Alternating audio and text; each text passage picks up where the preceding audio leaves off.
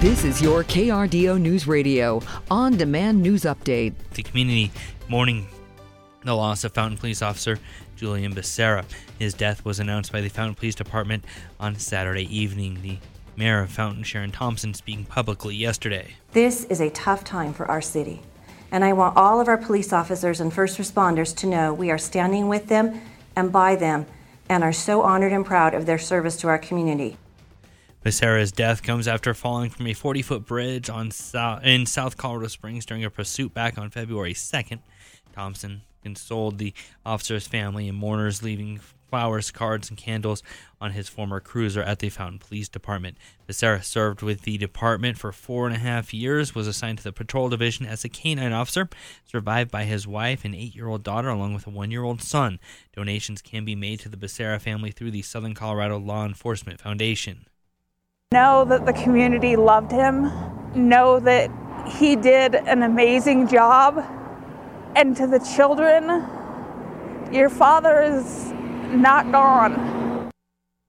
That was Danielle Nordine, who met with Officer Becerra while dropping off her kids at school, says that he was more of a personable officer who would regularly joke with her. Becerra's brother in law, David Alderman, said that he was also a phenomenal father police officers have the reputation of being rigid, but he is just such a fantastic guy. They have a dangerous job to do and they are unfortunately completely forgotten about sometimes. And, and, I think that things like this really shed light on what a dangerous job that is. Two men are facing charges after an assault in Colorado Springs that left the victim seriously injured. Investigators say the two suspects attacked the victim with baseball bats Saturday afternoon in the 2500 block of East Dale Street. One suspect was arrested at the scene while the other drove away. Police officers eventually forced that vehicle off the road near Murray Boulevard and Bijou Street, subduing the suspect by firing pepper spray into the vehicle. Juan Carlos Hernandez and Carol Lopez Herdada were arrested while the victim's name was not released. A couple accused of child abuse after their 15 month old died from a fentanyl overdose will have to be tried again on the charges. The judge in the case declared a mistrial late last week after a police officer's testimony to the jury. The officer reportedly said something that wasn't supposed to be told to jurors. Joni Ottenwalder and Kira Lee Davison both faced charges of child abuse causing death following the overdose of their child last year. The couple will be back in court on March 6th for a hearing to determine a new trial date. The suspect in November's mass shooting at a Colorado Springs nightclub will be back in court next week for a preliminary hearing in the case. A judge in the case denied a motion to delay the hearing on Friday. The attorney representing that suspect, Anderson Aldrich, asked for the delay because of video footage from inside the club still being processed and not yet available. The prosecution said it already has enough evidence to prove probable cause in all charges faced by Aldrich.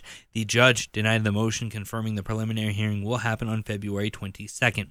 That suspect faces more than 300 charges in connection with the shooting, which left five people dead, more than a dozen wounded.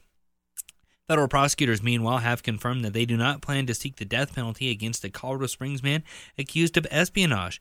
Joriah Dalke appeared in a Denver courtroom Friday for a status hearing in the case.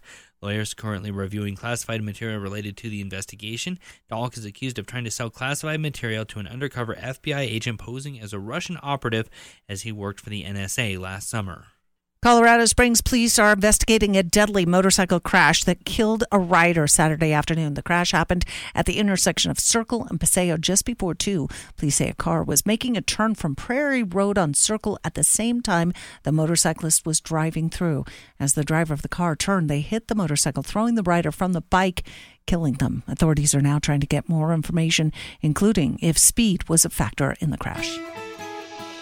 Partly to mostly cloudy skies and mild temperatures ahead for your Monday afternoon. Highs today, mid 50s Colorado Springs, 58 in Pueblo. Could see some isolated showers, maybe even a snow shower later this afternoon and this evening. Then partly cloudy and cold overnight with Tuesday morning lows in the upper 20s and low 30s and afternoon highs in the upper 40s to the mid 50s. We do have a winter storm watch posted for Tuesday night into Wednesday evening. Heavy snow possible, especially down to the south of the Pueblo area as we make our way through the day on Wednesday.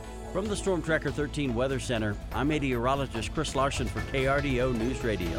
Get news, traffic, weather live on KRDO's morning news weekday mornings from 5 to 9. KRDO's afternoon news weekday afternoons from 4 to 7. On KRDO News Radio or anytime at krdo.com.